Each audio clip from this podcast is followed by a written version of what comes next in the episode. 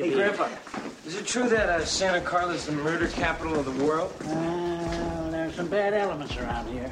Wait a second, let me get this straight. Are you telling me that we moved to the murder capital of the world? Are you serious, Grandpa? Well, now let me put it this way. If all the corpses buried around here was to stand up all at once, we'd have one hell of a population problem. Listen, buddy, if you're looking for the diet frozen yogurt bar, it went out of business last summer. Actually, I'm looking for a Batman number 14. That's a very serious book now. Only five in existence. Four, actually. I'm always looking out for the other three. Look, you can't put the Superman number 77s with the 200s. They haven't even discovered red kryptonite yet. And you, uh, you can't put the number 98s with the 300s. Lori Lemaris hasn't even been introduced. Where the hell are you from? Krypton? Phoenix, actually. Maggots, Michael. You're eating maggots. How do they taste? Mike, what happened? Nanook. What about Nanook? What'd you do to my dog, you asshole? One thing about living in Santa Carla I never could stomach. All the damn vampires.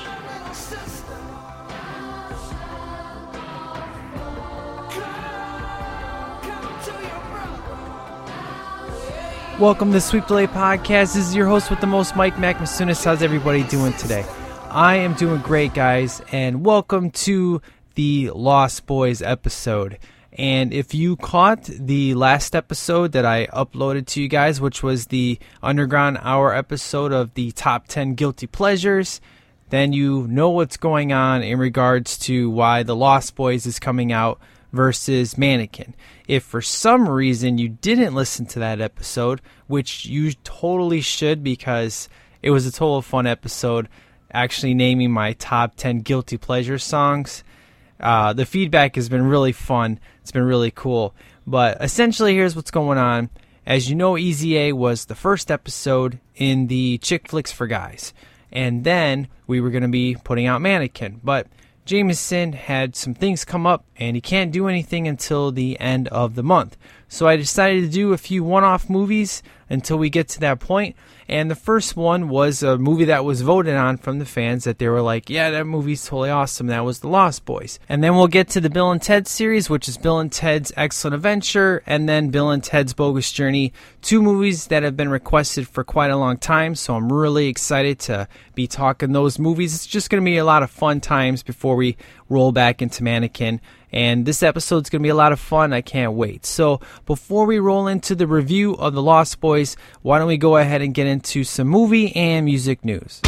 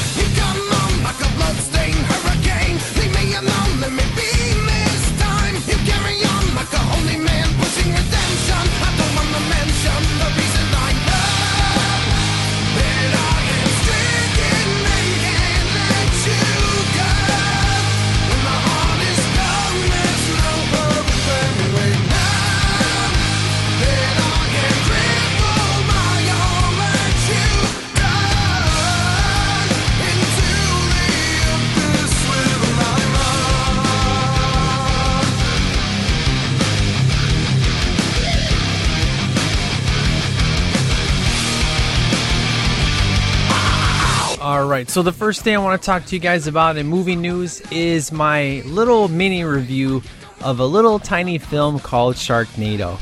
Now, as you guys know, there was a lot of craze last week going on for the sci-fi, you know, original movie. And we all know sci-fi, they make all those real crappy B movies, but the one that everybody was excited for was Sharknado, about a bunch of sharks that are inside a tornado eating people, and we had uh, Ian Ziering from 90210, which would be AKA Steve, and then you had Tara Reid in there, and it was just a big. I mean, think of snakes on a plane, you know, uh, social media. I mean, it was crazy. Everybody was excited for this piece of trash movie. I know I was. And needless to say, I bought into the hype and I watched and of course, it was absolutely terrible. And that was what was so great about it. Uh, what I was really surprised about is the amount of violence that was in this movie. Now, see, normally in a sci fi movie, you have your typical violence, uh, but it's kind of off air. In this one, you had the sharks that were on, people ripping their legs off, ripping their arms off. I mean, the granted, the sharks look like cartoons, so it was kind of cool. I mean, the cinematography was terrible. You'd have like one second where it's like pure uh, sunlight, and then the next second it'd be like darkness. I mean, it was the lighting was just terrible in this movie. Uh, Tara Reid was so bad. I almost vomited in my mouth. She was she's such a I think she's one of the worst actresses in the history of film. That's how terrible she is. So, of course she would be the perfect person to put in a movie like this. And who would have thought that Ian Ziering, Steve from 90210 would be the hero of the movie?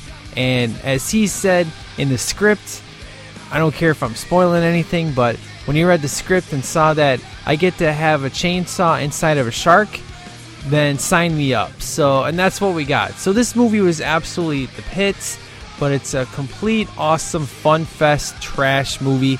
So, if we're talking overall film, the movie gets like maybe one and a half stars. But if we're looking at total so bad it's so good, and a total train wreck of a movie, and it's just so much dumb fun. Three and a half, four stars. I mean, that's how bad this movie is. It was just so bad, and I love the celebrities' uh, tweets and comments on this film, and it was just ridiculous. So I highly recommend you go check out on Sci-Fi Channel Sharknado. It's a super fun piece of trash movie that I think all of you guys out there that love those movies that are so bad, so good, this is the movie for you to check out. All right, so here's what we got going on in the rumor mill because again, this is just rumor, nothing confirmed, but evidently Marvel wants to work with two of the actors from the Dark Knight trilogy, Joseph Gordon-Levitt and Aaron Eckhart. And I watched a pretty cool interview with Aaron Eckhart in regards to, you know, his thought process on coming back to a comic book movie. Uh, he's talked to Chris Nolan, you know, and one of the things he was talking about is how, you know, he never imagined how Robert Downey Jr. could be just so amazing as Iron Man. You know, he's kind of the straight, serious, kind of dark uh, way he would like to do a role versus Robert Downey Jr. just the menses and all the fun and everything like that. And he did say, you know, Marvel wants to work with them and, and everything like that, but and he was also talking about working with Heath Ledger, just how immersed he was and stuff. So it's kind of cool. You know, we have Aaron Eckhart, which I've always liked.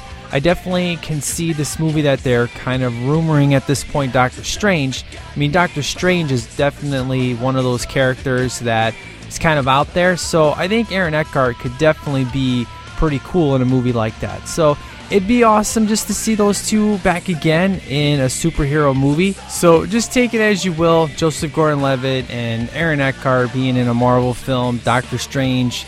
It's just rumor at this point. Nothing's confirmed. Heck, they probably haven't even been asked or spoken to or script or any of that other fun stuff. It's just fun little stories going around, but you know, I'd I'd rather see Aaron Eckhart in definitely a movie like Doctor Strange because it would be kind of dark and stuff. And as he said, that's kind of the movie he wants to be in. So, uh, other interesting movie news going on this week. Now, this one is also comic book related, but I'm kind of excited about this one. Havoc from X Men uh, First Class is going to be returning for the sequel.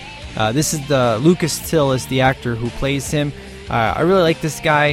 He was really good in the first movie and uh, he's in this music video with Taylor Swift, uh, which is called um, "You Belong with Me," and he was really funny and excellent in that music video, and that's kind of one of the reasons why I was like, "Yeah, this guy's an X Men First Class, awesome." So I really like this guy. He's cool. I'm glad he's going to be returning. It's kind of inevitable that pretty much anybody from First Class is going to be in this movie, but you know, I think I'm more excited about this movie than most of the people are. I don't have high expectations, but I don't have low. They're just kind of medium. I just kind of want to see what's going on. But I think the time travel thing is going to be a lot of fun. I'm looking forward to it. I definitely dig time travel movies. So I'm excited to see how they're going to play this all together. I know a lot of people I've talked to don't know that the, the Wolverine, which is coming out soon, they don't know that it takes place after X Men 3. So that's kind of one of the things. It's like, oh, you didn't know that? Okay, well, you know, now when you go in, it'll make a little bit more sense, kind of thing. And for the last bit of movie news, uh, basically, there's a lot of Comic Con news that is out there today. There's so much of it to talk about that I could literally spend a whole episode on it, which I'm not going to. I'm very excited to talk Lost Boys, so I essentially just kind of wanted to give you some brief stuff. I would highly recommend that you go check out the latest news for Comic Con stuff. Type in 2013 Comic Con, read about all the stories that are going on. I'm pretty sure you're going to be excited about it. And uh, next time I come on, I'll kind of cover some of those things that went down, announced, all that fun stuff. Now, in regards to music news, now on the uh, A episode, uh, you guys probably heard me say to Jameson, hey, you know our boys. They hit number one on the rock charts, and that was Skillet. They had come out with a new album, Rise. It debuted at number one in the iTunes rock charts and also on the album. Uh, number one for the rock charts, which was pretty awesome. And then last week, they were just on Conan O'Brien, which was really cool. So it's really exciting when you get to see, you know, one of your favorite bands get all this support, you know, because it's really hard nowadays to sell an album, let alone have it be number one on a chart. And then, uh, you know, you don't always see your favorite bands on talk show hosts, on, on talk shows. So it's pretty cool. Now, in regards to the iTunes charts this week, I got some happiness going on and I got some upsets going on. So, number one on the charts, we have Robin Thicke with Blurred Lines featuring T.I. and Pharrell. It's okay, it's not a bad song. The song that I can't stand, and this is number two, this is We Can't Stop by Miley Cyrus. Now, I will admit, the very first time and the only time I've heard this song, oh, I, I, I'm going to take that back because I got a story to tell you.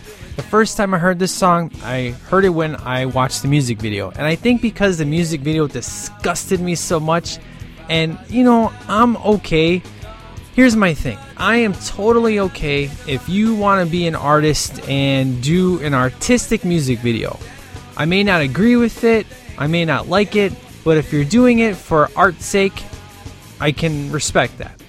Now, if you're just doing it to be a forgive my language here, but to be a slut, it's not cool, and I don't dig music videos like that. Now, an example of an artistic video, I could definitely point to, let's say, I mean, Marilyn Manson, he's pretty terrible with music videos, they're pretty bad, but some sometimes he had kind of where I was like, okay, I kind of get where he's going with that artistically uh, there's a lot of bands that do really good music videos, but Miley was just all about putting these crap in her mouth, this like this gold, and then shaking her rear end, and just like oh, she was just slutting it up, man. It was really bad. I mean, it was kind of like when Britney was going through that phase where she wasn't. I don't know, man. It's really hard to say. But anyways, I heard the song, I hated it, and then uh, now I hear it on the radio all the time, and you know, it's like I'm totally fine with an artist growing up and getting more mature,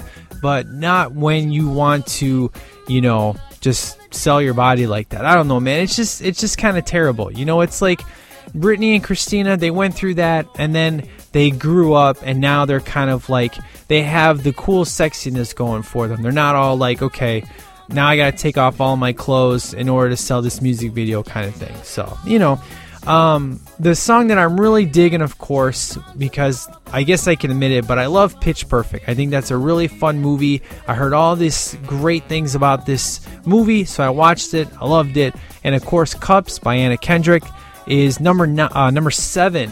It's killing on the radio. It's killing on the charts. And then Macklemore and Ryan Lewis. I love the song "Can't Hold Us." It's pretty cool. They're number eight and number nine on the charts uh, for Same Love and then Can't Hold Us. I just love that song, Can't Hold Us, or, you know, Can't Hold Us, yeah, because that's the one where, unfortunately, in the RIPD trailer, they always play that song on the TV spots, and I love this song, but I'm not feeling the movie, you know? So I highly recommend that uh, you go check out Cups. Uh, that's the longer version. That's the pop version. It's like only a minute long in the movie.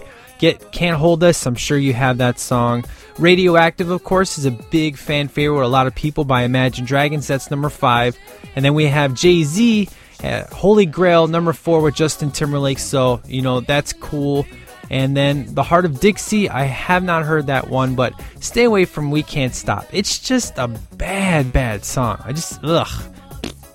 Thumbs down for that song. So, uh, and you know me, man. I'm a big Miley Cyrus fan. You know, she's she wasn't in my guilty pleasures list because you know I told you I was I was knocking all those type of artists off of that list. But you know, it's definitely a song and a video that I can't let my oldest girl watch because she grew up with her.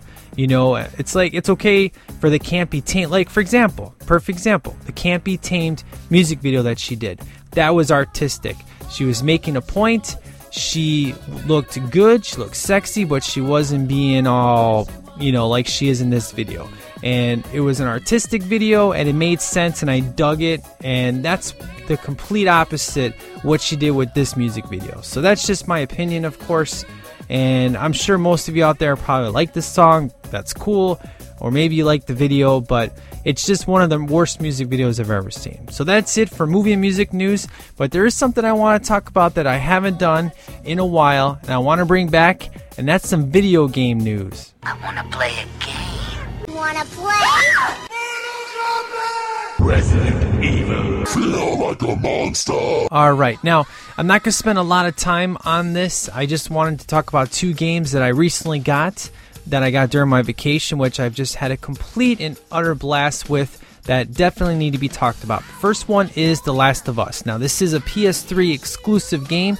This was the first game that I've ever bought where I never tried out the demo. I strictly bought it off of my friend saying, You gotta play this game, it's the greatest game ever, blah, blah, blah, blah, blah.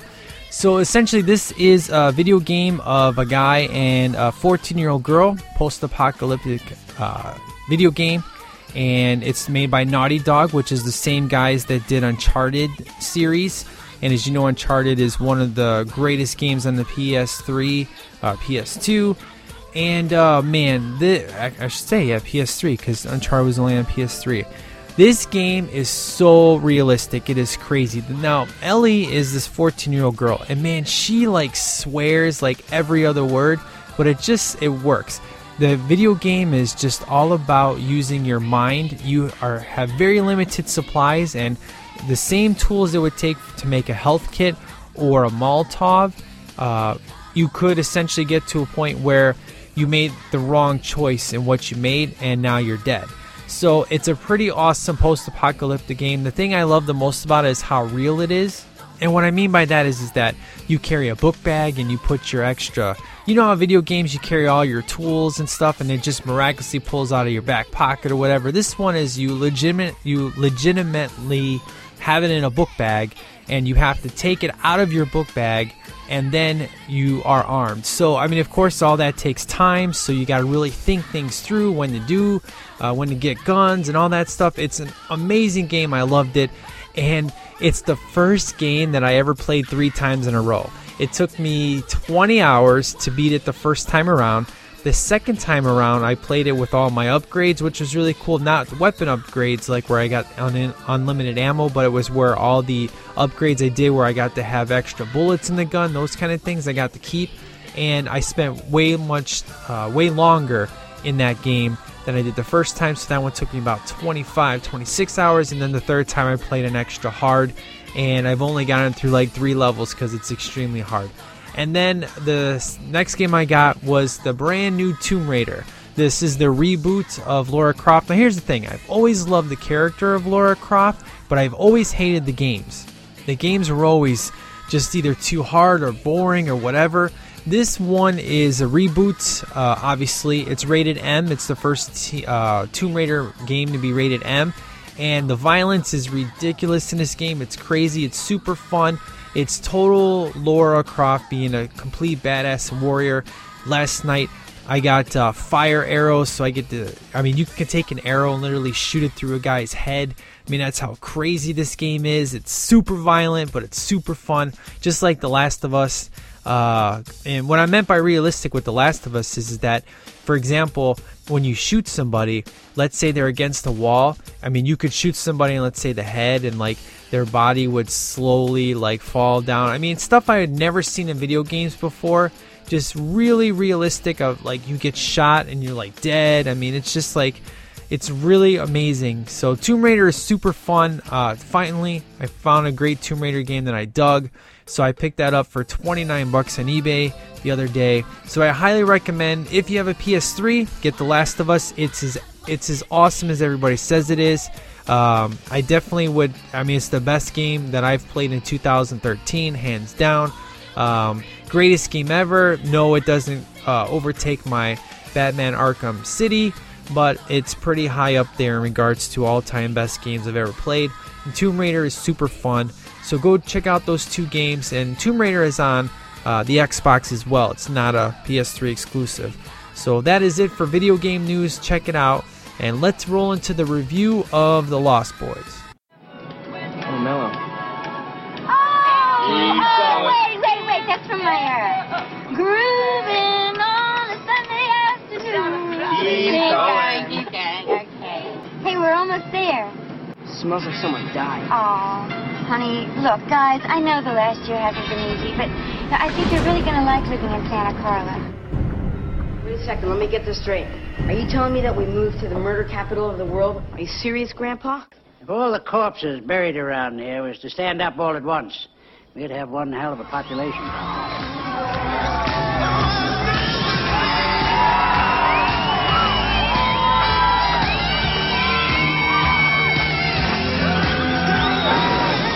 What's your name? Star. I'm Michael.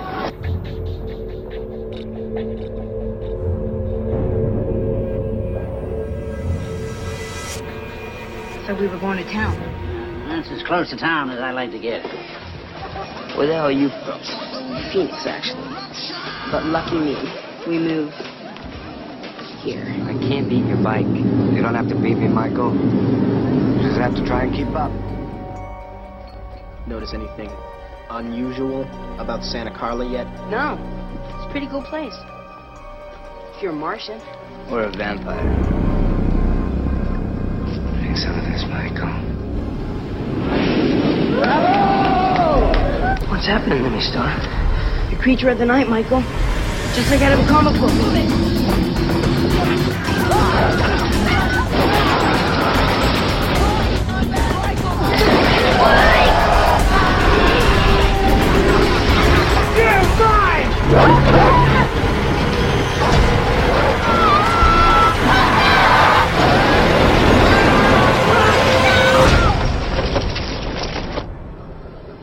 never grow old, Michael. And you'll never die. But you must feed.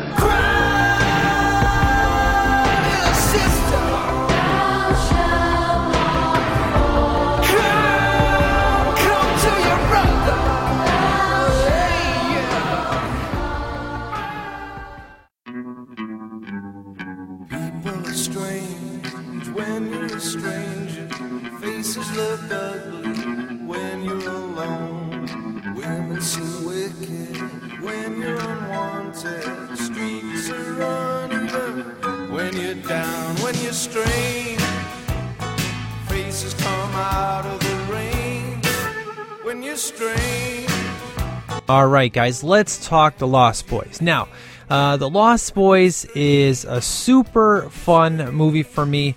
I would probably say that this movie is the vampire movie that I've seen the most of. Now, the question is going to come up in this episode of Is The Lost Boys the best vampire movie there is? Uh, when we get there, we'll get there. Uh, but this, I believe, is the first Corey Haim, Corey Feldman movie that I'm going to be talking about. Uh, we'll also touch base in regards to um, is this the best Corey's movie and all this and that.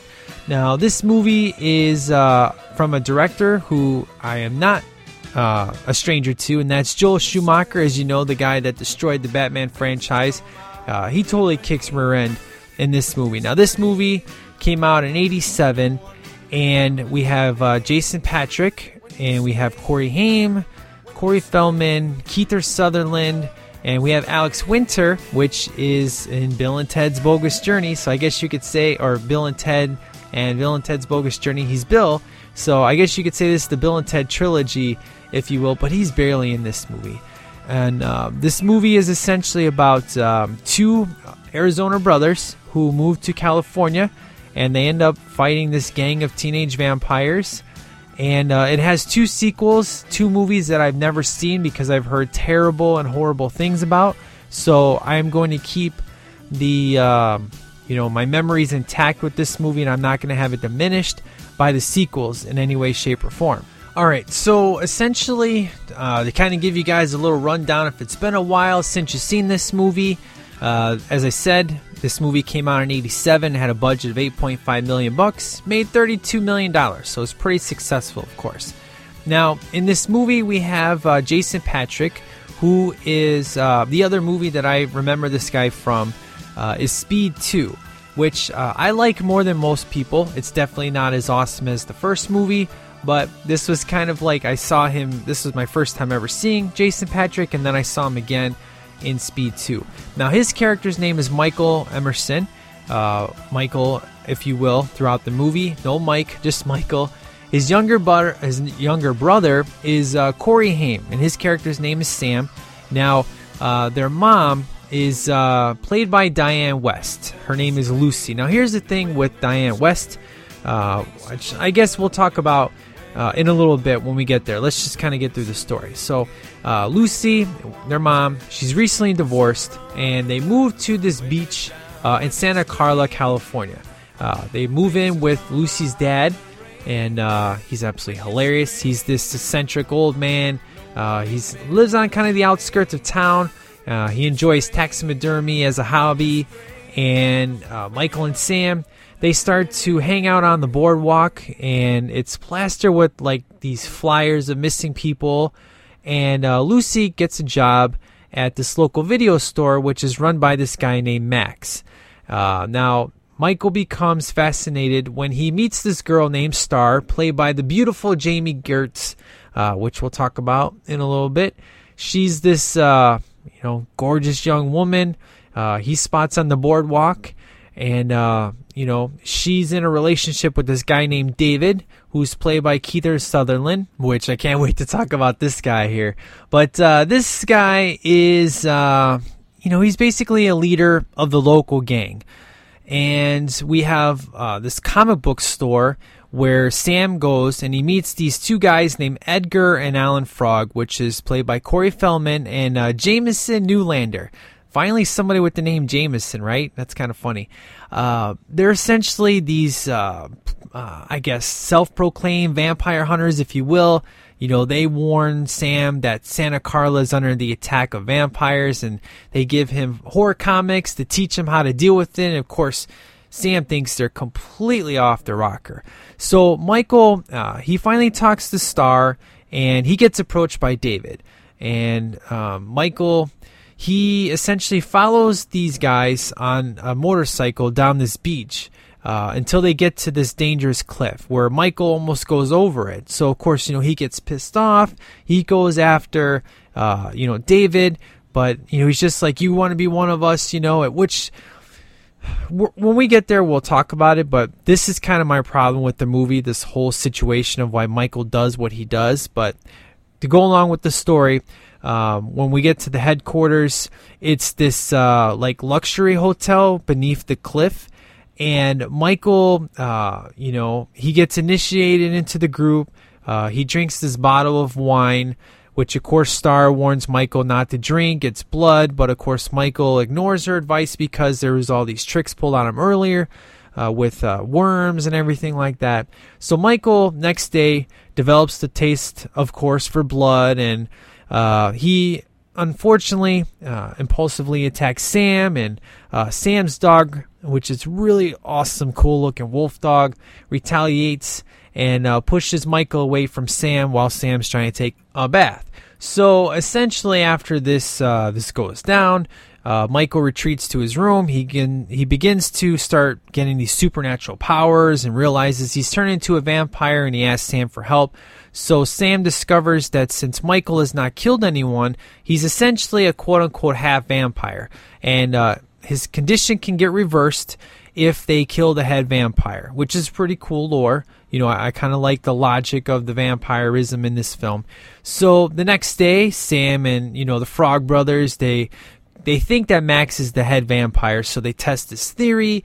Uh, you know, because he's coming over, he's got a date with Lucy, and Max appears to pass every single test that they throw at him. So, uh, in an attempt to force, uh, you know, Michael into killing, David takes uh, Michael to this bonfire where they show the first time them being vampires with their face and everything, and they start killing all these guys. But Michael doesn't do it. He's horrified by the sight, so uh, he goes home. He escapes. Uh, tells Sam what's going on. Star arrives and basically reveals herself to be a half vampire as well, which we kind of already knew. It wasn't really a big secret. And emerges that David had intended for Michael to be Star's first kill, but, you know, due to the fact that she really dug Michael, she couldn't do it. So therefore, you know, she remained a half vampire and he's a half vampire. So the next day, Michael uh, he's weakened. He leads Sam and the Frog Brothers to the gang's lair. Uh, they're thinking that you know David is the king vampire, so they're gonna go kill him and kill the rest of the guys in their little cave. And uh, what happens is they they stake one of the vampires, wakens David, and the other guys. They get out and they're just like, you know, you're dead meat. We're gonna kill you later on tonight. So, of course, they are managed to get everybody out of the house. Lucy goes on a date with Max, and her grandfather gets out of the house. So the teens have the house themselves, waiting for the attack to come. So David comes back, of course, with his gang, and uh, we have a big fight. It's a pretty cool, awesome showdown with each and every single one of the vampires.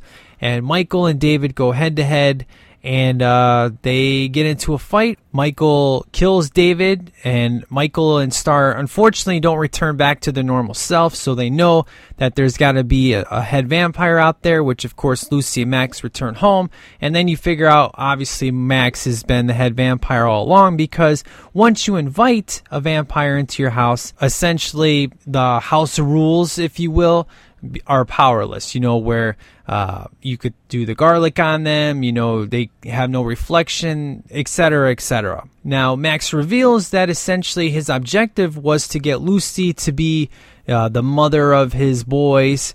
And you know if he got Sam and Michael in, she would have no choice but to do it. But uh, Max does get killed when Grandpa crashes through the house. Uh, he impales Max with the wooden fence post, and uh, Michael Star. Uh, they all return back to normal, and then Grandpa uh, casually comes in and just declares, you know, the one thing about living in Santa Carla I can never stomach all the damn vampires, revealing that he knew that there was vampires there all along. We're going to talk about this guy in a little bit, but that's essentially uh, the basic story that we have going on in this film. So let's talk about the details, stuff that I really dig uh, about this flick. All right, before I get even into the big details of this film, I got to say that the music in this movie is outstanding. It is just pure like 80s, man. This song uh, that starts off the movie, uh, Cry a Little Sister, just has this really eerie, awesome vibe. There's something about little kids singing a song. You know, kind of like in uh, the song that I really dig, POD's Youth of the Nation at the end when they're singing Youth of the Nation. It's really awesome. One of the reasons why Rise is my favorite Skillet song is because uh, of that, the kids singing Revolution at the end. There's just something I dig with little kids singing in a song. It's just really cool. And this one's kind of creepy because they're all like, thou shall not. Kind of like giving Ten Commandments, if you will, in a song. But it's just done in such a real eerie and creepy way. It fits 100% perfect for this film. I really dig this song, Cry Little Sister, and that's how it starts off the movie. And you see a Richard Donner production, which is pretty cool. And then you get introduced to our first, you know, the first time we see the Lost Boys, we see Kiefer Sutherland. Now, here's the thing with Kiefer Sutherland that I got to talk about. There's definitely nothing bad I can say about this guy. Like the song, you know, Cry Little Sister, he just has this real creepy vibe I've never been able to put my finger on. It could be because the first movie I ever saw with Kiefer Sutherland in it was Flatliners, and that movie's just beyond creepy and freaky. And then, of course, I believe this was my second time I saw him was when I watched The Lost Boys. And ever since then, it's just, I really dig him, but I always get a creepy vibe every time I watch him. I don't know what it is. It's not a bad creepy vibe.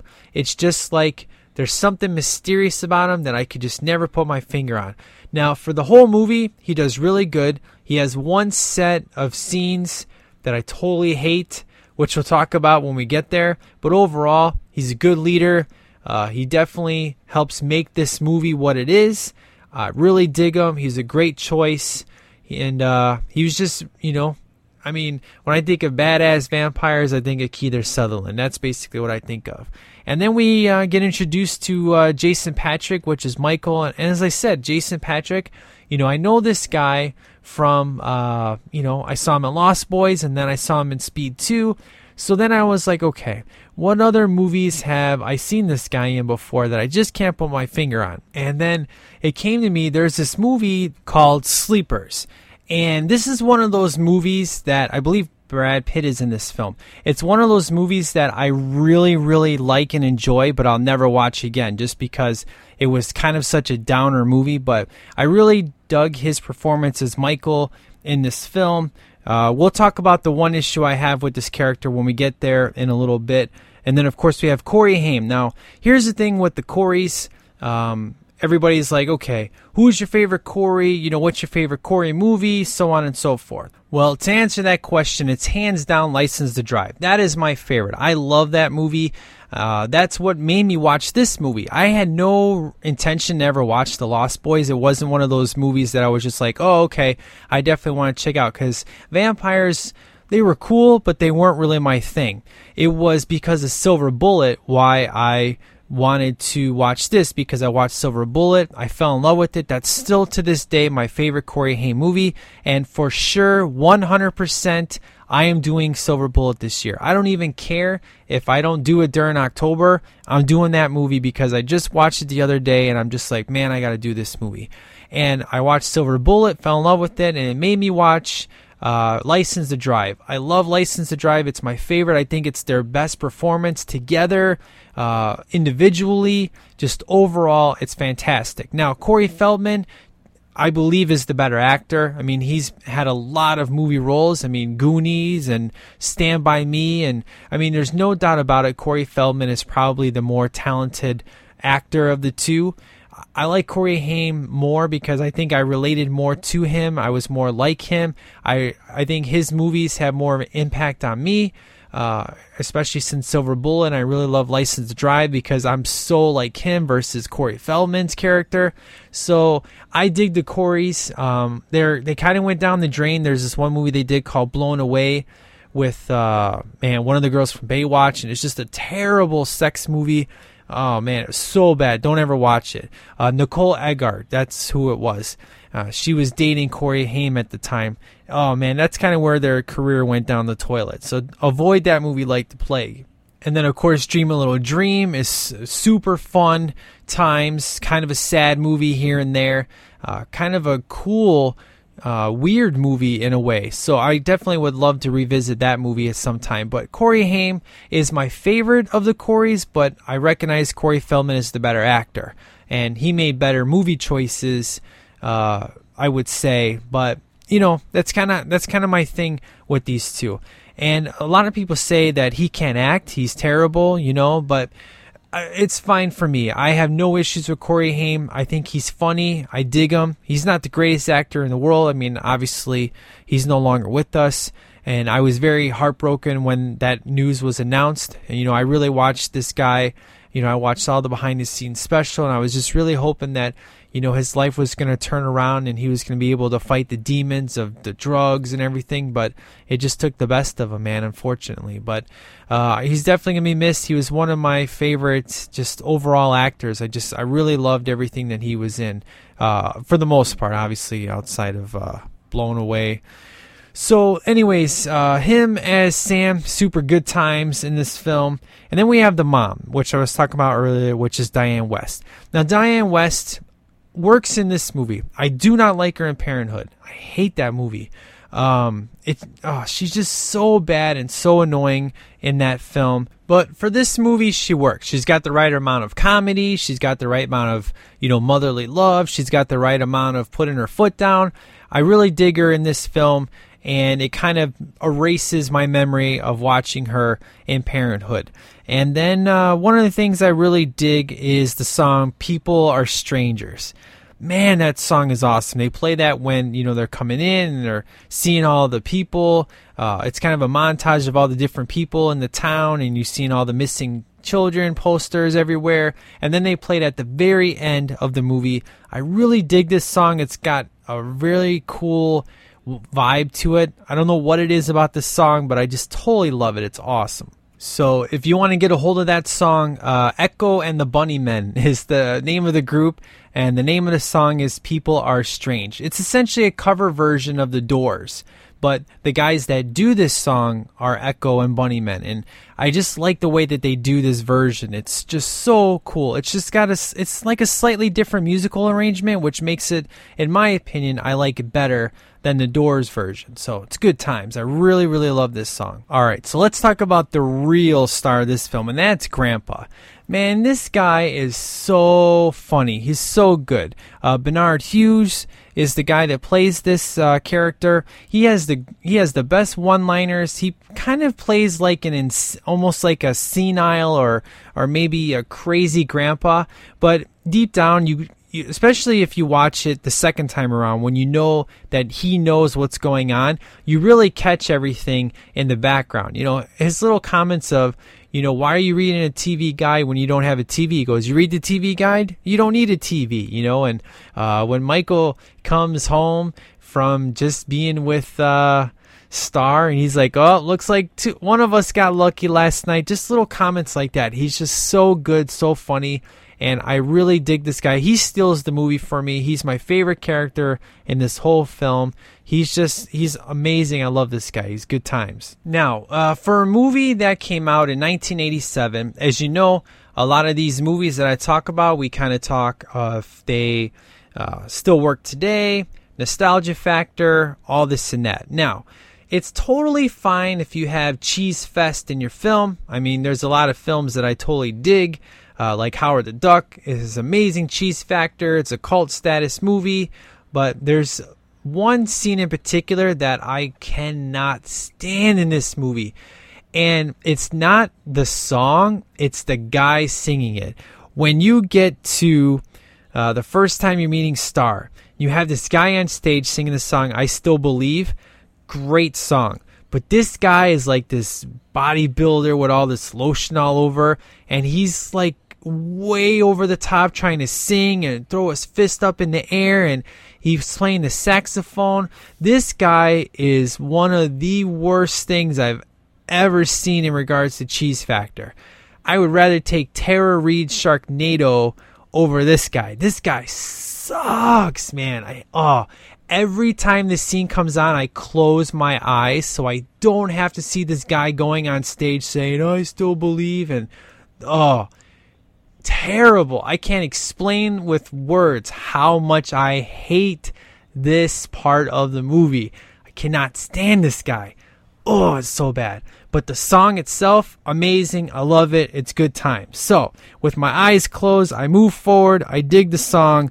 And then this guy's like like Milli Vanilli, you know, CNC Music Factory. You know how you had the amazing singer and then you had somebody that was overdubbing. Clearly, this guy is not the singer of the song. You can clearly tell that. But this guy is the worst showman I've ever seen in my life. So moving on, let's stop talking about this guy here. All right, so let's talk about Jami Gertz, uh, whose character is Star. Now, this girl is gorgeous. Um, I think the movie that I really uh, loved her in was this movie called Crossroads. Now, this movie may sound familiar. Uh, the reason why I dig this film is because of Ralph Macchio, which is the reason why I watched it. Now, Ralph Macchio made this movie to kind of get away from the uh, Karate Kid image. It's essentially about this kid who wants to learn the blues and essentially starts to deal with uh, selling his soul to the devil. And uh, Jami Gertz is in this movie it's definitely a movie that I'm going to be reviewing at one point or another because it's probably my second favorite Ralph Macchio film. Uh, would be Crossroads. This movie is just, it's fantastic. It's such a good movie. And the guitar, the ending of the film, the, the showdown of this quote unquote battle for the souls is amazing, man. The stuff that Ralph Macchio does uh, is great. There's a lot of uh, urban legends, whether it's really him doing it or not doing it. We can talk about that when we get there, but you'll probably know her. Uh, you know, I guess most famous role would be Twister. She plays Bill Paxton's girlfriend in that film. She's this uh, sexual psychologist. Uh, she was also in 16 Candles. She's in Less Than Zero. Uh, she was in uh, CBS comedy Still Standing. So uh, she's pretty famous. She's good. She was born in Chicago. She's good times. I really dig her. She's beautiful. She still looks good. She's 47 years old, man. She still looks gorgeous. This girl has aged very well. I dig her in this film. And uh, I could totally see why Michael went crazy for this girl the first time he saw her. Now, uh, let's talk about uh, the one the one part of this movie that I just don't like, and that is the whole Michael versus David situation. Now, I know I'm skipping ahead a little bit, but here's the one thing that I just I ha- I have to go along with to get to the story. I like what they do with Michael once he becomes a vampire and everything. It's what it takes to get to that point is what I don't like. And here's the thing. Okay, so Michael is infatuated with Star, right? But you know, Michael you know, from the beginning, they have the relationship of, uh, you know, him and Sam.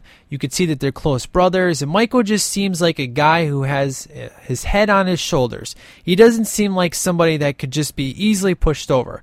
So the moment that, you know, we have the bike uh, scene, which is cool, I dig it because it's kind of like David is telling Star to get on his bike, and Mike's kind of sticking up for, like, you know, we kind of had a thing here. He wants to follow, but you know, he gets upset when he almost goes over the cliff. And it's like David has this manipulative uh, pull on him. Now, I know he's a vampire and I know he's supposed to have that sort of energy, but they just don't explain it well. It just seems that Michael is just so suckered into this whole following David and his crew.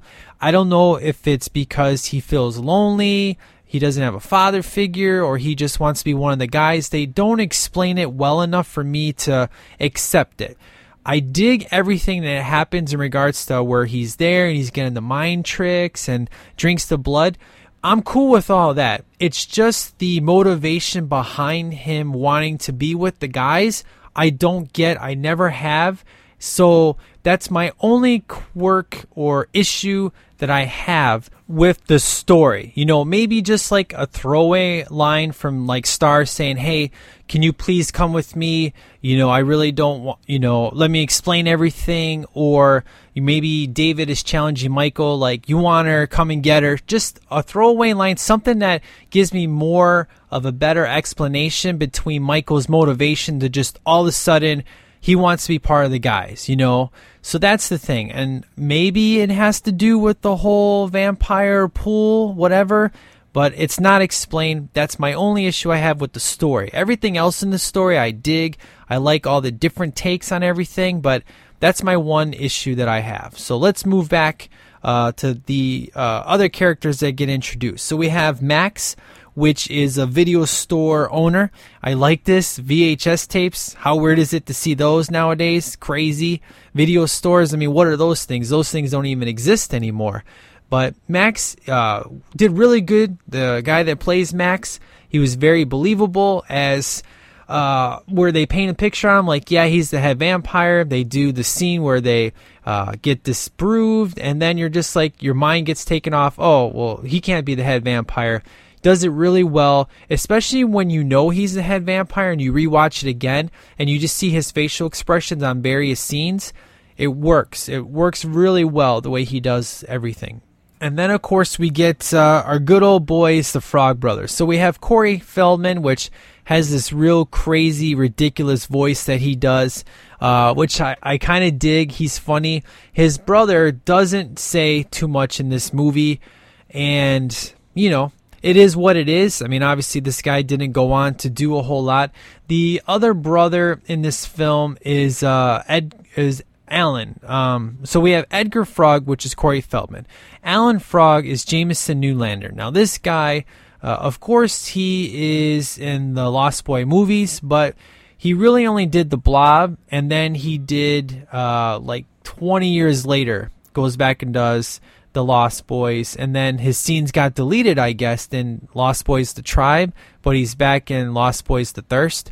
So obviously, this guy never really went on to do anything. So, but he does have a real funny line, which we'll talk about when we get there. Now, one of my favorite scenes is uh, when you first get introduced to the Frog Brothers and you have Sam come in and school them on how they should do their comic books about looking for a Batman comic book, and he schools them on all these Superman issues and the storylines and really funny stuff. And one of the things I really love that the Frog Brothers do in this film is they're all about killing, you know, especially about his brother. You know, it's like, oh, well, you need to kill the head vampire and if you can't find him kill your brother or we'll come over and we'll kill your brother for you. Just they're all about killing and they make it seem like they're all these big and bad and uh, very experienced killers and then you find out they are just like the monster squad. They've never killed anything a day in their life. You know i really dig the frog brothers themselves.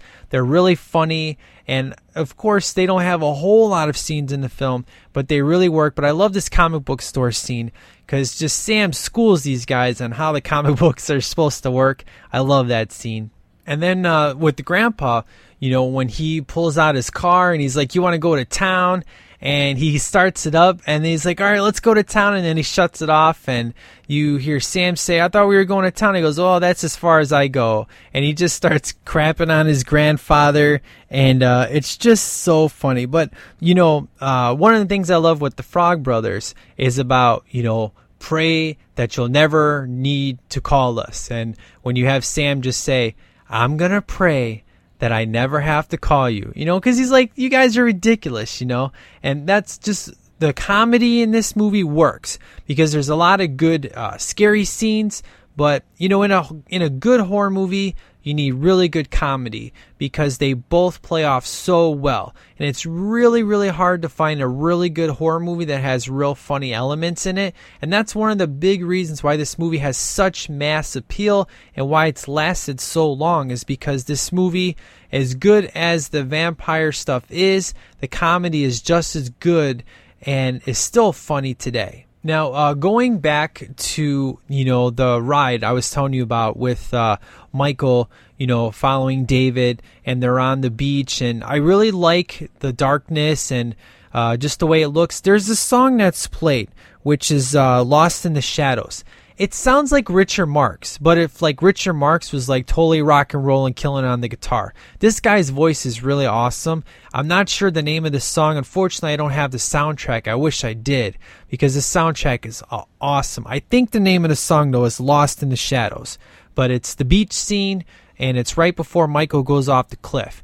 It's a great song. I really dig this song and this whole CD is just so so good. Now, I told you earlier that there's one uh, scene in particular where Kiefer Sutherland, where uh, I thought it was bad. It's where he tells Michael, How far are you willing to go? And that's obviously right before we get to you know where he's going to have Michael drink the blood. It's you know after he gets punched in the face and he just smiles and he goes, "How far are you willing to go?" He says it with such cheese factor that I just roll my eyes at. Uh, you know, you could say it's the maggots. How are the maggots, Michael? You're eating maggots. You know, just the way he says it, but I dig it. It's cool. He he's good times in every scene. It's just the way he says uh, how far are you willing to go? It's like he really tried to overact in that scene. It was the only bad scene I have with Kiefer Sutherland. Everything else, he's 100% solid, and I totally dig him in. And uh, like I said, I love the mind tricks. Those are awesome with the maggots and the worms good times and it makes perfect sense why he would drink the blood because he's already been tricked so of course he just thinks it's wine now uh, the, you know the next day when we go back to sam's room and he's reading the comic books i'm a little bit confused on the room okay so there's a there's a poster of Rob Lowe, and then there's a poster of Molly Ringwald. I get the Molly Ringwald one, but I don't get the Rob Lowe one. So, I mean, maybe it's just a teenage thing. I mean, when I had a picture or a poster up of David Hasselhoff, he was with KITT. so you know, Knight Rider is my favorite show, and it made perfect sense because number one, the poster was autographed by David Hasselhoff, but two, he's standing next to KITT, so it works. But I just don't get the Rob Lowe thing. It just was kind of weird, and I was just like, I don't get the motivation, but, you know, I'm. I don't know. I guess it's just an 80s thing, I guess, where guys could just have up guy posters and girl posters and it just didn't matter. And maybe he just, I don't know. I just didn't get it. So, all right. Now, before I go any further with this review, I just want to let you know I have lost everything up to this point. I had just finished reviewing the film and then my program crapped out it was all gone. And now I have to say everything all over again. It's just so annoying. So, uh, I just wanted to give you guys that heads up that if you hear any anger in my voice, that's the reason why. It's because I'm so frustrated right now. So, uh, but again, uh, in regards to the Rob Lowe thing, you know, it is what it is. You know, it doesn't really hurt anything for me. Now, uh, what I really dig is when, uh, you know, Michael becomes a vampire, and uh, I really love the whole thing between him and Sam. You know, in the beginning of the movie, we had the relationship was just like these two are really close. And then during this scene, we get them kind of being uh, a little bit torn apart. And then, you know, immediately, uh, like 10 minutes later, they're getting back together and just like, you know, you're a vampire, but you're my brother and I love you. This whole thing where Sam's in the bathtub and he's got his dog and, uh, you know, Michael's coming in and he wants to attack and the dog protects him. I love when Sam comes down. He's like, what'd you do to my dog, you a-hole? You know, it's just real funny and he's calling his mom on the phone about how Michael's trying to kill him and you just hear all this screaming and I just love this whole entire sequence. It's really funny. And then, of course, the mom comes home and he's like, Oh, mom, it was just, you know, a scary comic book because, you know, they both agreed they're, going to figure it out together. And uh, it must have been some scary comic book. She's mad because her date with Max is ruined. But overall, it's just really fun. You know, you have Sam just saying, You're a vampire. Well, wait till mom finds out. You know, I, I just really love these two. They're super fun together. And then what I really dig is, uh, you know, the scene with Max. Uh, it's definitely the best scene of the film when Max comes over because it's done in such a cool, different way. Where, I mean, obviously, you should know when he says the line, you know, you're the man of the house, you know, I, I'm not coming in until you give me permission. Uh, You know, it should kind of tell you right there he's a vampire, but he does it in such a smooth, cool way that it really kind of throws you off. And uh, it's just so fun watching the scene. It's definitely uh, the best scene of the film. Uh, this whole trying to get him to eat garlic and holy water. It's just really fun. The Frog Brothers are just really hilarious in this. And just overall, it's just a really fun scene.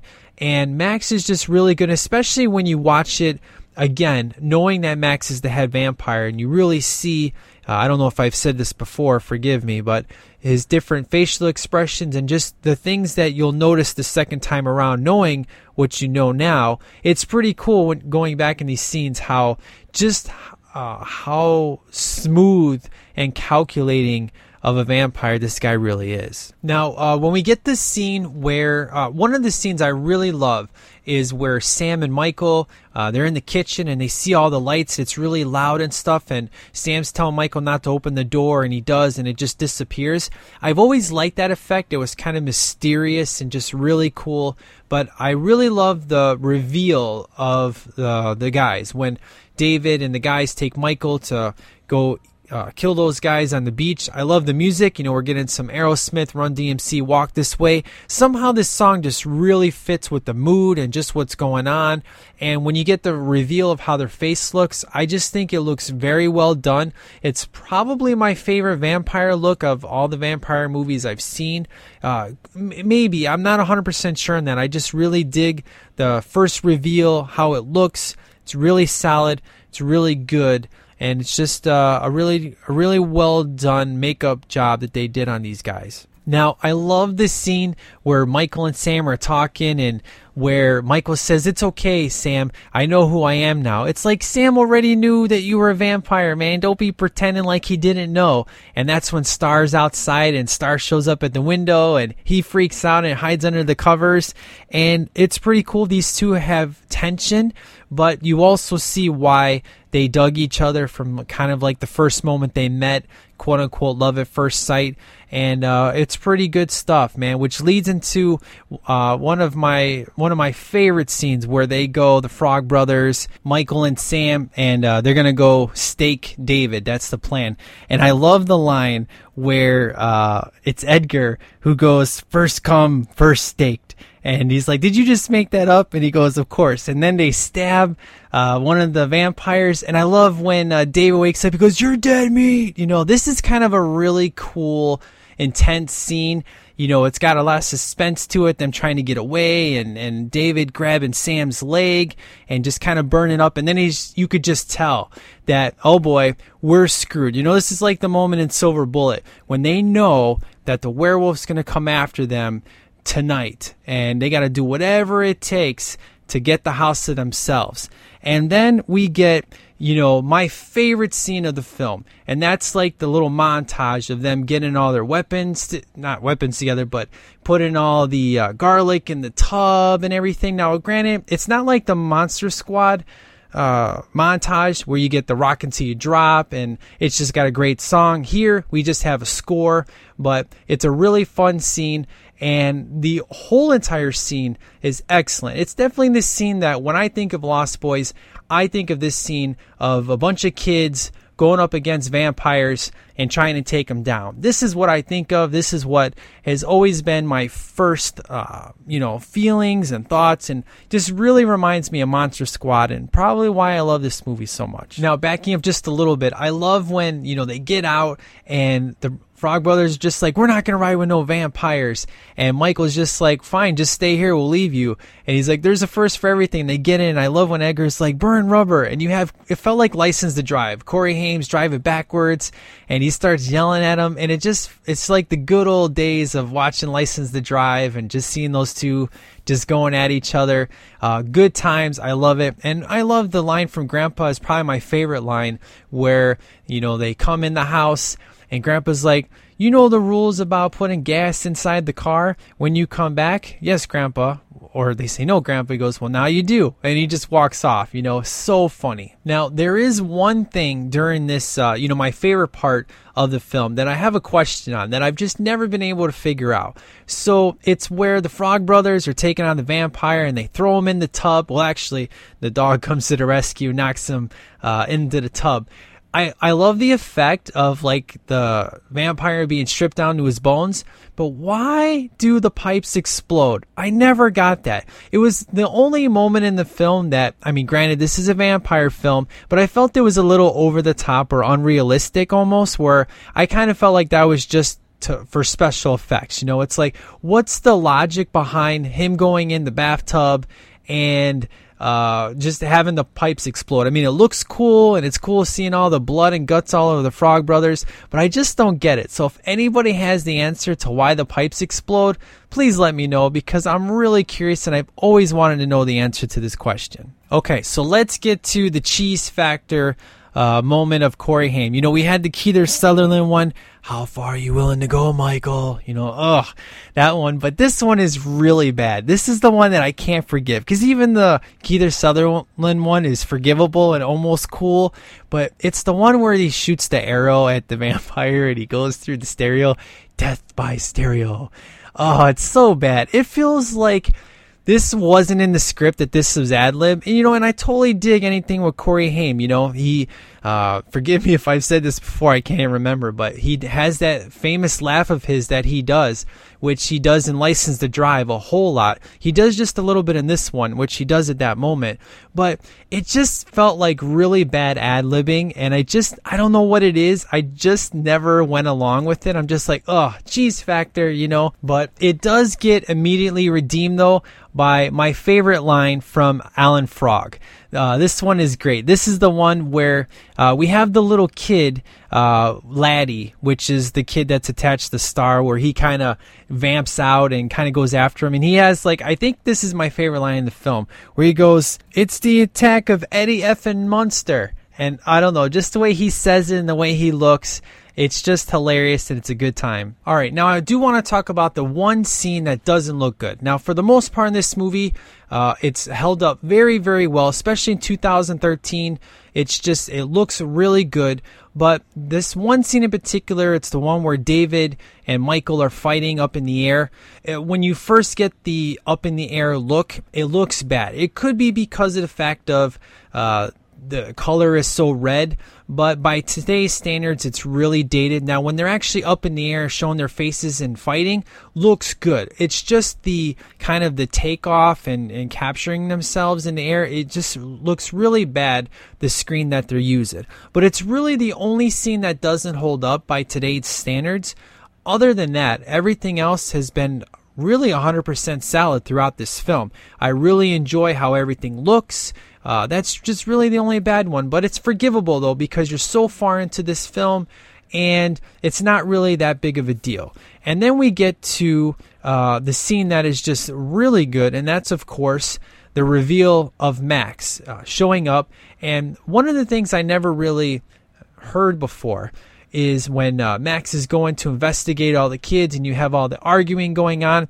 I love when Corey Feldman is saying, I'm the frog in charge. And I had never heard that line before, but it was so funny hearing it yesterday when I, you know, watched this movie again.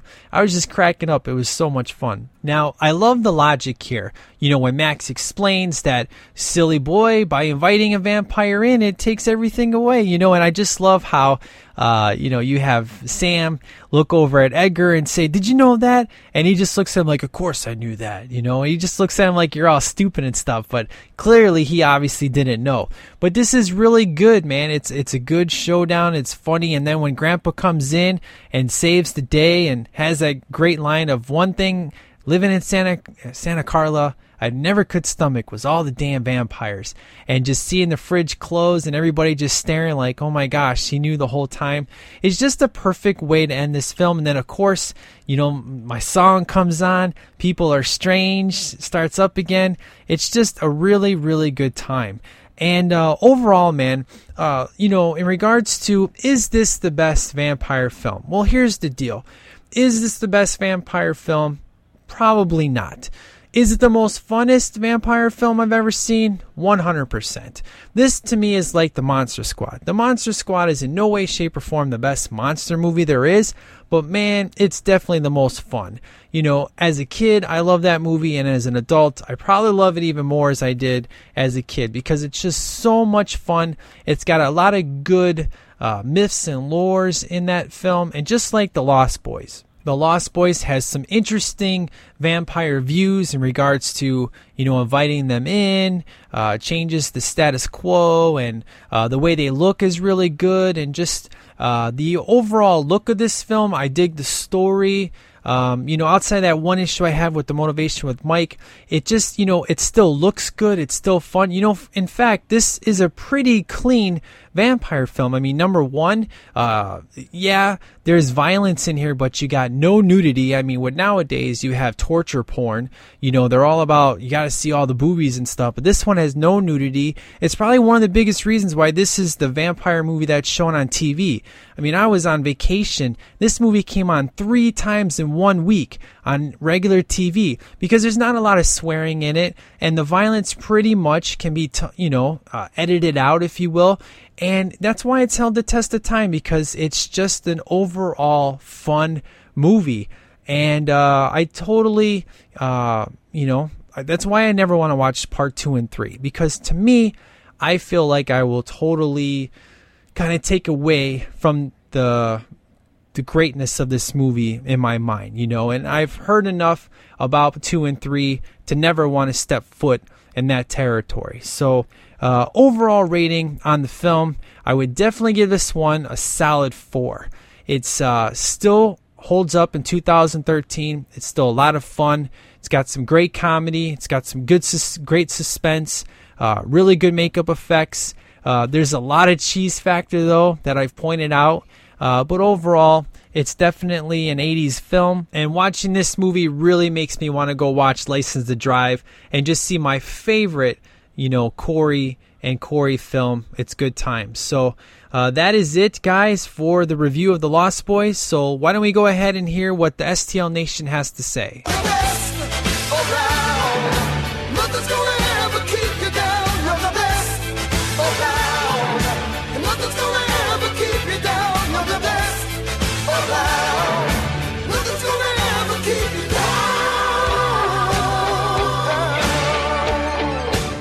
All right, so our first email comes from uh, John the Music Man, and here's what he had to say Hello, STL.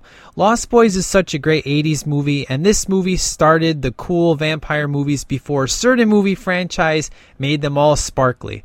As well, this is the first time I saw Corey together, which made me a fan of all the Buddy movies. So maybe another series could be the Corey series, laugh out loud. John from Philly, aka John the Music Man. Well, thank you, sir, for writing in. Uh, I know you're excited, sir, for next week for Bill and Ted's Excellent Adventure. I believe that's your favorite movie, if I remember correctly. But man, I am all for doing some more Corey and Corey films. I'm definitely going to do some License to Drive, maybe Dream a Little Dream. I don't know. I'm not a huge fan of that movie like I am License to Drive, but for sure we will definitely do license to drive. So that is what he had to say. So thank you, sir, so much for writing in. Uh, the next email comes from Cheerful Charlie. Here's what he had to say Hey, Sweep the Leg Nation, just got issued a challenge by uh, John the Music Man that I needed to prove why Lost Boys is awesome. Number one, it's about vampires. Number two, it's got Corey Feldman and Corey Haim, aka the Coreys. Number three was directed by Joel Schumacher. Number four, it made 33 million at the box office. It was executive produced by Richard Dick Donner, who directed Superman the movie. Number six, Al- Alex Winters is in it, who is also in uh, Bill and Ted, my all-time favorite movie. So it looks like John the Music Man and, and Charlie have something in common there. Uh, y'all gotta love the tagline in the movie: "Sleep all day, party all night, never grow old, never die." It's fun to be a vampire. Uh, I lost. I love the Lost Boys, the only vampire movie that also dealt with teenagers. Uh, what do you say, Miss Sunis? Um, in regards to vampire movies dealing with teenagers, I definitely would not say that, sir. I mean, look at Once Bitten, which is a Jim Carrey movie dealing with uh, being a virgin and uh, teenage, you know, being with vampire. Of course, there's Twilight, which is all about teenagers. Uh, you know, you could even go to, um, you know, the one with Tom Cruise interview with a vampire. Uh, so you can't just say that this is the only one with teenagers. I mean, maybe it's the most famous one of the teenagers, but it's definitely not the only one. So thanks for writing in, sir. Good to hear from you. So let's get to our final email of the night. Comes from uh, John the mailman. Good to hear from you, sir. Here's what he had to say. Hello, Mike. First, let me say the Easy A episode was so much fun. Thank you, sir. I had a blast on that episode. A lot of laughs and some pretty interesting stories. Surprised no one said that this was the first ever podcast with the three of you, which is true. It was definitely uh, sweep the Mojo's Flicks episode. It was definitely awesome. The Lost Boys was a movie I didn't watch till later in life. Uh, during the Twilight era, people said those Twilight vampires suck. Lost Boys, now that's the real deal. So I checked it out. I really enjoyed it. Four out of five stars. It was a cool look into the lifestyle of uh, the world of that world, and I like the music too. I missed the Corey era and never got the draw. Maybe you can let me in on it. In regards to the draw, I think it had to do with the fact that they had so much chemistry together because uh, you would have one that would always want to do something crazy and the other one was always the conscience, which if you were to flip it around, it was always uh, Corey Haim was always the one that would want to do the you know the drugs and the alcohol and Corey Feldman would try to stop him if you will. So definitely on screen it was kind of flip-flopped. Uh, I mean I don't know if that's 100% accurate but that's kind of the perception that I get by watching all the behind the scenes documentaries and all that other stuff. Uh, you know the this is your life Corey Haim you know rehab all that other stuff but overall, though, it was just cool. Two Coreys who weren't brothers, but just best friends with the same name and just worked really well together. Kind of like Jason Statham and Jet Li. They've made a bunch of movies together. People dig them. They're always fun. They work well together. And that's kind of how the Coreys were. So, Uh, better than Twilight, but Twilight is a guilty pleasure of mine. I saw Pacific Rim. It was really fun. They give you some good action, monster robot action. Four out of five stars. It was a simple story, predictable ending, good effects. I walked out wishing my son was old enough to go and enjoy it. Uh, you still on in regards to Pacific Rim? I mean, it's pretty easy to know uh, in regards to uh, predictability. I mean, you go in knowing that the you know monsters versus robots, the robots are going to win. Let's see how it happens, you know. Uh, but it's good times, man. Uh, are you still on that Superman high are you back to Earth? I am definitely back to Earth, sir. Next email, maybe I'll give my thoughts on Man of Steel. I know the, na- the nation is waiting. John the mailman considers email delivered. P.S. And again, great Easy A episode. Well, thank you, sir, so much for the love on that episode. It was so much fun. I had a blast. It was great. So thank you again, Jason, for coming on, man. And uh, Jameson, uh, as always, it was always a blast, sir. Uh, so good times. And we do have one final thing, and it's not an email, but it's an iTunes review. I've been meaning to read this for a while. Usually, I get to these suckers right away and I read them, but uh, I believe it's because I had like a Underground Hour or something, and, and with Easy A, it just took a while to get to. So, all right. So this iTunes review comes from Javier, and here's what he had to say: outstanding. I can't say enough about this podcast. I get more pleasure listening to Mike talk about his favorite movies than I do listening to the quote unquote top movie reviewers. I like that, unlike most movie podcasts, he is not super critical and he just enjoys films, even if they are not the quote unquote highest rated critically acclaimed films. From Teenage Mutant Ninja Turtles to The Neverending Story, he has something good to say about almost every movie and doesn't nitpick at every detail and just enjoys movies for what they are. I really like that he loves 80s movies because that has always been my favorite decade in movies, TVs, music, etc. I just really, really love this podcast and I have to say it's out of all the dozens of movie review podcasts I've heard on iTunes store, this is my favorite, which Man, that's incredible to hear. Uh, he says, I really enjoy your show, Mike. And if you ever feel that your show isn't successful or nobody listening, just keep up the good work because I'm listening to every episode that comes out and enjoy every second of it. Javier. Man, Javier, that was an amazing iTunes review, sir. You had some amazing things to say. Uh, you know, I want to hear from you, man. E- email in sweepdelaypodcast yahoo.com, stlpodcast at gmail.com. I'd love to hear from you. You know, come on over to the STL Nation over on Facebook. Just type in STL Nation, uh, and, you know, just ask to join the group.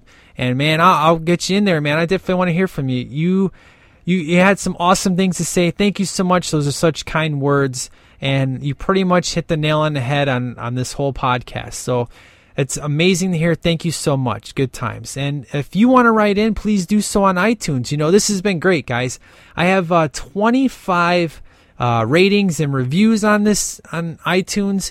You know, and there's a lot of podcasts out there that I've listened to that's been around for like four or five years, and they have like five or six iTunes reviews and it's really cool because as you know i was at like a four and a half star rating because i got like a really bad review on here because somebody's an idiot. But anyways uh, it was really cool because the ones that have come in boosted all the way up to five stars. It's been great. Good times. Love it.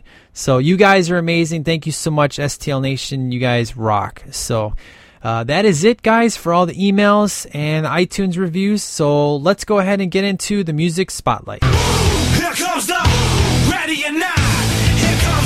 From the south. Here comes the ready or not. How you like me now? I say.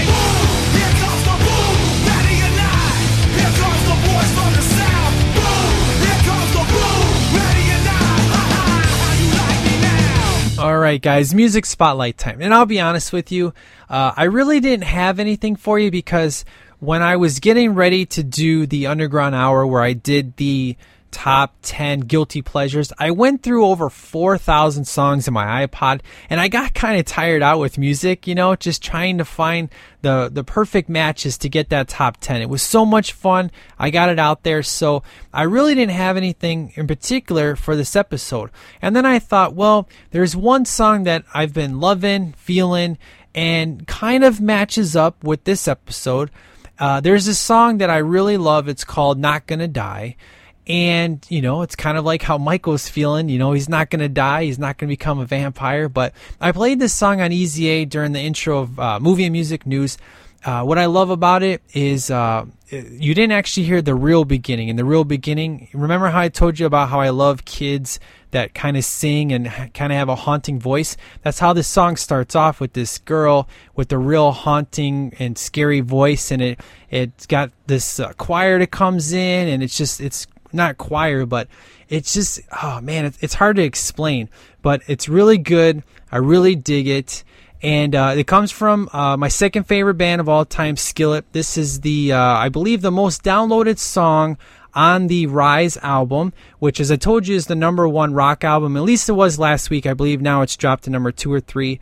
But this is the one that everybody loves because it's got a lot of cello in it. Uh, of course, Jen Ledger, the drummer, she does a lot of singing. The music video is really great. Kind of reminds me of a-ha's Take on Me. So I really love this song. It's called Not Gonna Die. And as I uh, told you with my top five favorite songs of 2013 that that list was going to change. Well, this song is fighting for the number one spot currently. So we shall see uh, which one it is. So I hope you dig it. It's good times. And uh, don't forget to write in for Bill and Ted's Excellent Adventure. I did say that on Friday I would have that episode out, but I want to give you guys a little bit more time, so I'm going to wait till next Tuesday because I haven't gotten any emails on that, and I just want to make sure I give you guys enough time, you know, to listen to this and watch Bill and Ted and send in your emails. So we'll do that next week on Tuesday. I'll get out Bill and Ted's Excellent Adventure, and then in the weekend I'll get out Bogus Journey, and then the following week we'll start back up uh, the Chick Flicks for Guys series uh, with Mannequin. So that is it, guys, for the episode. I hope you enjoyed it.